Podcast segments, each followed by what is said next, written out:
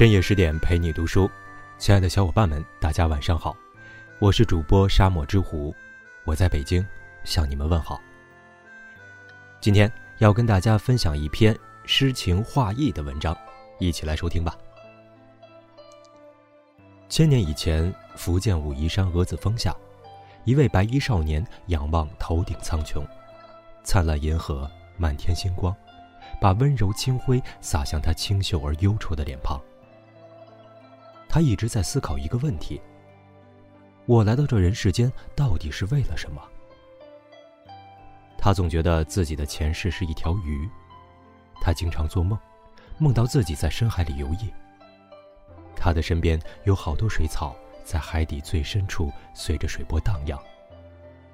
水草说：“我们一定要到岸上去，做一朵花儿。”他说。我一定要化作天上最亮的一颗星，照亮你们的笑脸。而现在，他化身为平民公子，而那些水草，他知道，一定散落在人间的各个角落，来实现他们做一朵花的愿望。时光追溯到约公元九百八十四年，少年出生了，他的父亲为他取名柳三变，这个名字出自《论语》中子夏的一句话。君子有三变：望之俨然，及之也温，听其言也厉。一看就知道，这是他的家人希望他能够做修身齐家治国平天下的君子。不过他的愿望不是做君子，他只想像一条鱼一样自由自在的生活。他的祖父和父亲都做过官，也算是官宦世家了。少年在整个家族所有堂兄弟中排第七，也叫柳七。以奇秀贾江南而闻名的武夷山，把灵秀之气都赋予了这个少年。他不仅长相俊美，更善于填词。据说他小的时候在家乡武夷山看到过一首眉峰碧的词，如痴如醉，从此后再也无法忘却，连连写下歌颂武夷山美景的词作，被称作。蛾子风下一支笔。他的家人为他骄傲，这个孩子将来一定可以光耀门楣，于是要他进京赶考。可是，我为什么要进京赶考呢？他仍然想不明白。他来到这人世间到底是为了什么？他爬上中峰，那里有一座中峰寺，问寺里的禅师：“大师，我来到这人世间到底是为了什么？”禅师拈花微笑，只说了三句话，便闭目不语。他迷惑的离开了。天边晚霞映照着满山落叶，他想起了禅师说的第一句话：“落叶满空山，何处寻行迹？”这满山的落叶，你想要哪一片呢？你想要的究竟是什么？有多少人在这人海中穿梭，茫茫然不知所措？禅师的这句话让他更加迷茫，他其实并不知道他要什么。既然家里人要他去赶考，那他就去吧。十九岁的柳七公子从老家武夷山出发，由钱塘入杭州，再经由苏州到扬州，最后来到帝都汴京。他居然用了六年的时间。这个初次走出大山的少年，每走到一处地方，都要迷恋那里的湖山美好，都市繁华。就要在那里滞留一段时间。他要寻找，他究竟要的是什么？是什么最能打动他的心？首先打动他的，是杭州的美景。这世间居然还有这么美的景色和这么富庶的城市。他年轻的心激烈的跳动着，迫不及待的要用文字为这座城市，为这块城中宝玉西湖，勾画出他内心的画面。东南形胜，三吴都会。钱塘自古繁华，烟柳画桥，风帘翠幕，参差十万人家。云树绕堤沙，怒涛卷霜雪，天堑无涯。狮猎珠玑，户盈罗绮，竞豪奢。重湖叠眼清嘉，有三秋桂子，十里荷花。羌管弄晴，菱歌泛夜，西溪钓叟莲娃。千骑拥高崖，乘醉听箫鼓，吟赏烟霞。一日图江好景，归去凤池夸。年轻的柳七公子用他蓬勃的脉动，为人世间留下了这热情澎湃的文字。如烟的柳树，彩绘的桥梁，高高低低的亭台楼阁，隐隐约约的十万人家。澎湃的潮水卷起霜雪一样白的浪花，宽广的江面，一望无涯。美丽的西湖和重重叠叠的山岭交相辉映，在这里，秋天时桂花满城飘香。而夏天的湖面，极目所望尽是少女般的荷花在风中摇曳。这首《望海潮》一出，杭州成平气象形容取尽，柳七公子一词名满天下。此刻的柳七公子踌躇满志，他似乎知道了他想要的答案。从小，他的父兄就告诉他：“读好圣贤书，或与帝王家。”是的。他要做天上最亮的那颗星，虽然他并不知道那些散落在人间的花到底身在何方，但是只要他能在这最繁华的王朝考取功名，他就一定可以在整个大宋发光。然而，二十五岁的柳七公子还不知道，等待他的命运，竟是落魄一生。北宋王朝繁华极盛，日日欢歌，纸醉金迷。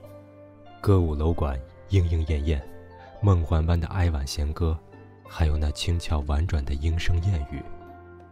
他忽然听到有人在唱他的曲子，脚步不由自主地迈了进去。这一步，他一脚踏进一个风情万种的世界。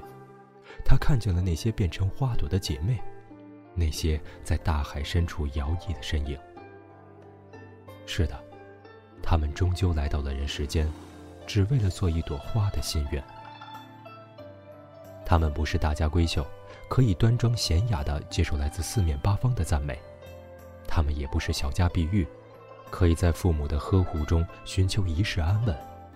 他们，只是这花花世界中的一朵朵不知名的小野花，在众人不屑的目光中，在众多肮脏的踩踏里，努力挺直脊背，迎风开放。而如今。他来了，他们的泪，他懂。懂他们，就拿起笔为他们写下赞美他们的文字吧。他爱他们每一个人，他为每一个他爱过的人写下赞美他们的歌词。他们惊喜的拿出去唱，唱给每一个人听。看，这是才子为我写的。他夸我的歌唱的好。何当夜照入帘窗，飞上九天歌一曲。他夸我舞跳的棒，莺莺妙舞腰肢软，章台柳，朝阳艳。他夸我会写诗，有美瑶清能染汉，千里寄小诗长简。他夸我声音好听，言语似娇莺，一声声堪听。他夸我的眼睛长得漂亮。柳街灯市好花多，尽让美琼娥。万娇千媚，得得在曾播。一时间，汴京的烟花巷陌，到处都在传唱柳七公子的词。有人说，真名是字风流。可是风流可以，怎么可以说出来呢？在那些家里养了歌妓、妻妾成群的男人眼里，女人不过是衣服。这些男人终于送了柳七公子两个字：浮靡。春闱在即，志在必得的柳七公子，自信一定可以盔甲登高地的柳七公子，却在科举考试中惨败。虽然皇宫里也在唱着柳词，可是皇帝不能给这样一个浮靡的人功名。柳七公子内心极其失落，我不过是怜惜他们而已。我不过是说了我心里想说的话而已，我有错吗？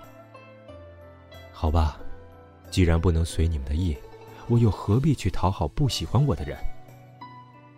于是，他拿起笔墨，挥毫写下：“黄金榜上，偶失龙头望，明代赞遗贤，如何想？未遂风云变，争不自由狂荡，何须论得丧？才子词人自是白衣卿相，烟花巷陌亦曰丹青屏障。幸有意中人堪寻法，且嫩微红已翠，风流事平生唱。青春都已响，人把浮名换了浅斟低唱。写罢，他嘴角微扬，嘴角挂着一丝淡淡的笑。他白衣飘飘，挥一挥衣袖，吟诵道。空山无人，水流花开。空山无人，水流花开，这不是禅师告诉他的第二句话吗？是啊，空山有人无人，与我何干？我自开我的花，我自流我的水，我自填我的词，我自参加我的科举，我自微红已翠，我自风流狂荡，我做我人生的主角，有何不可？六七公子，你真的顿悟了吗？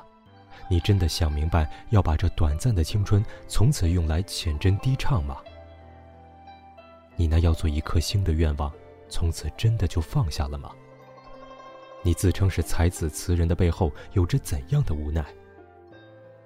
不然，你为何会接连四次参加科举，接连四次都落榜呢？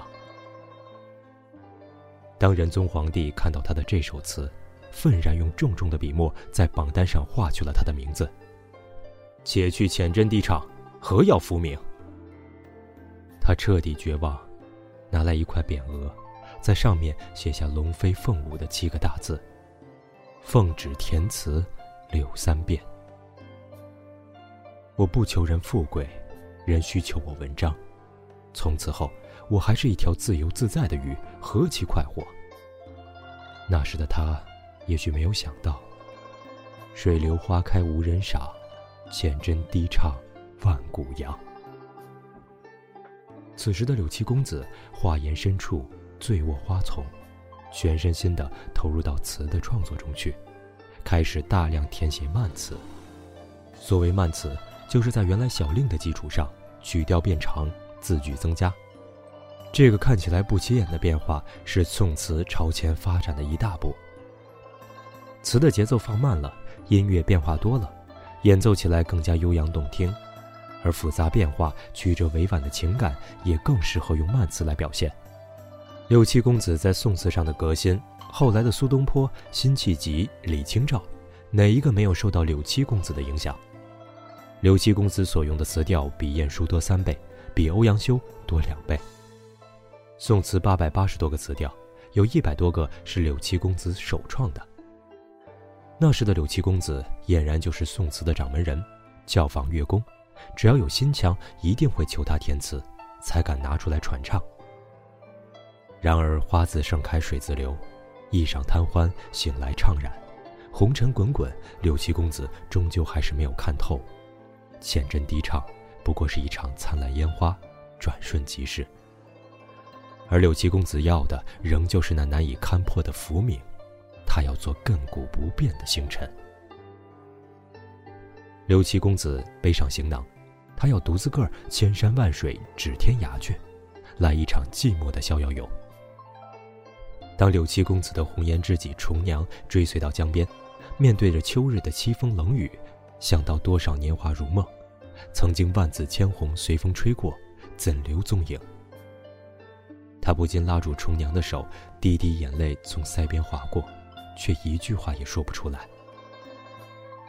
此情此景，月为灯光，水为舞台，十里长亭杨柳岸，千里烟波远行周围背景。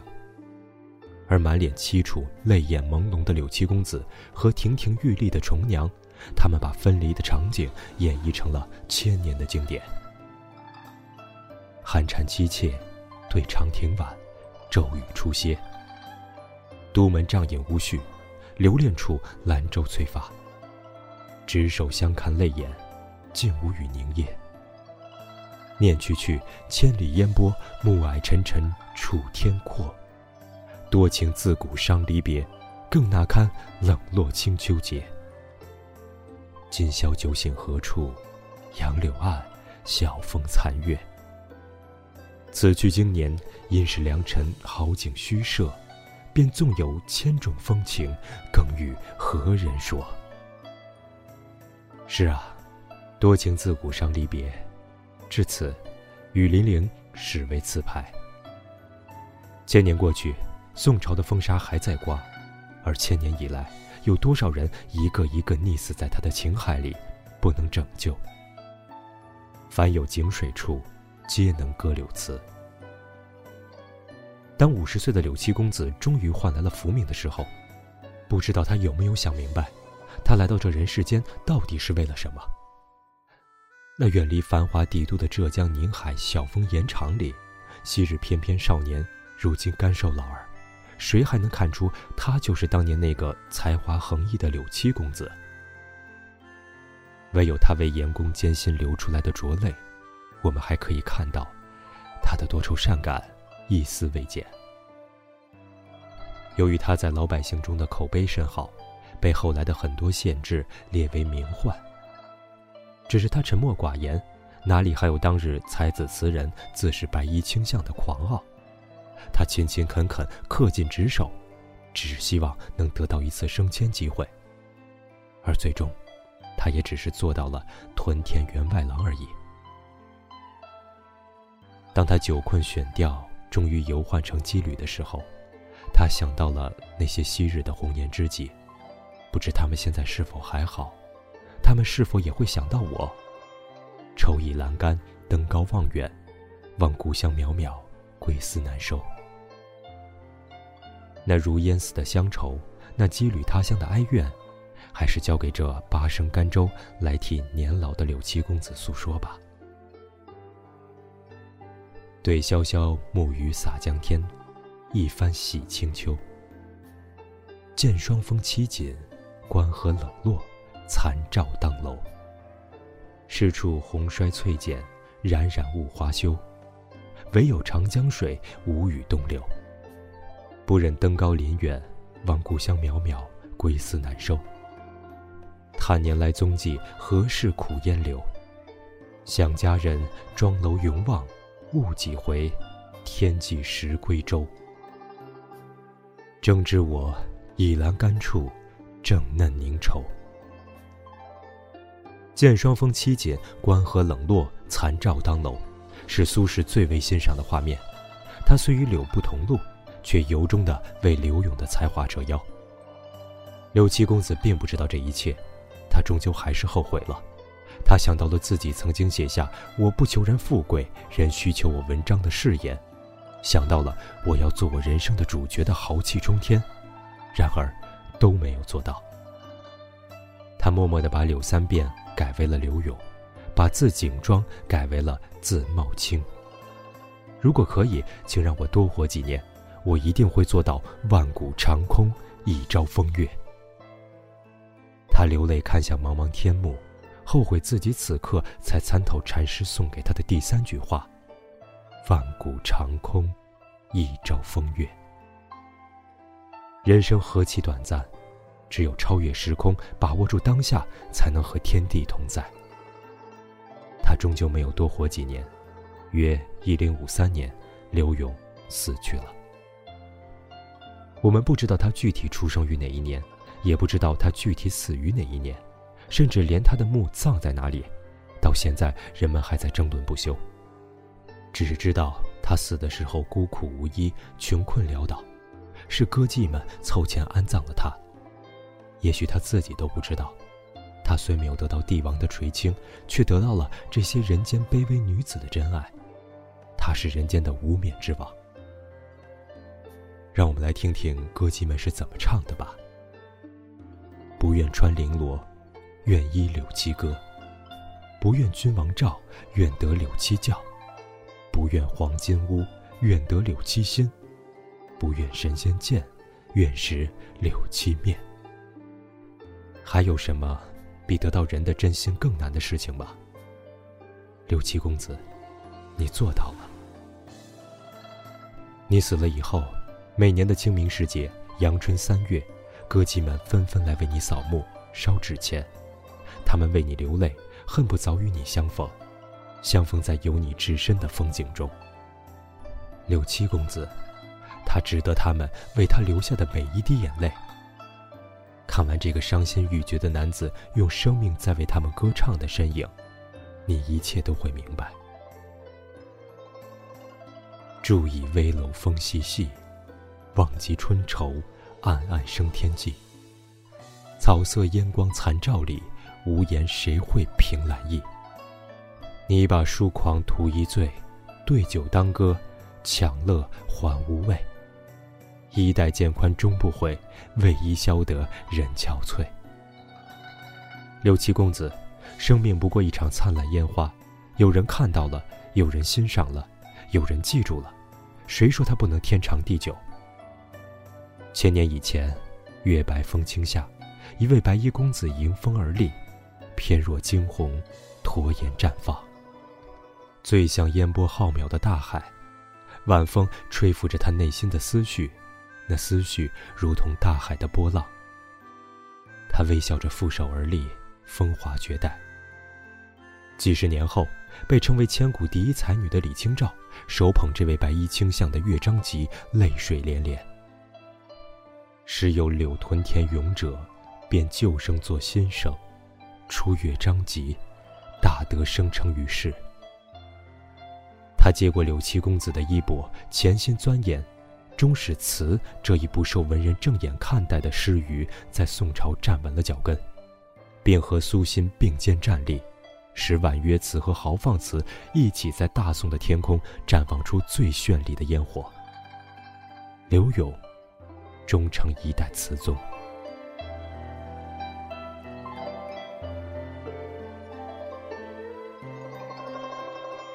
好了。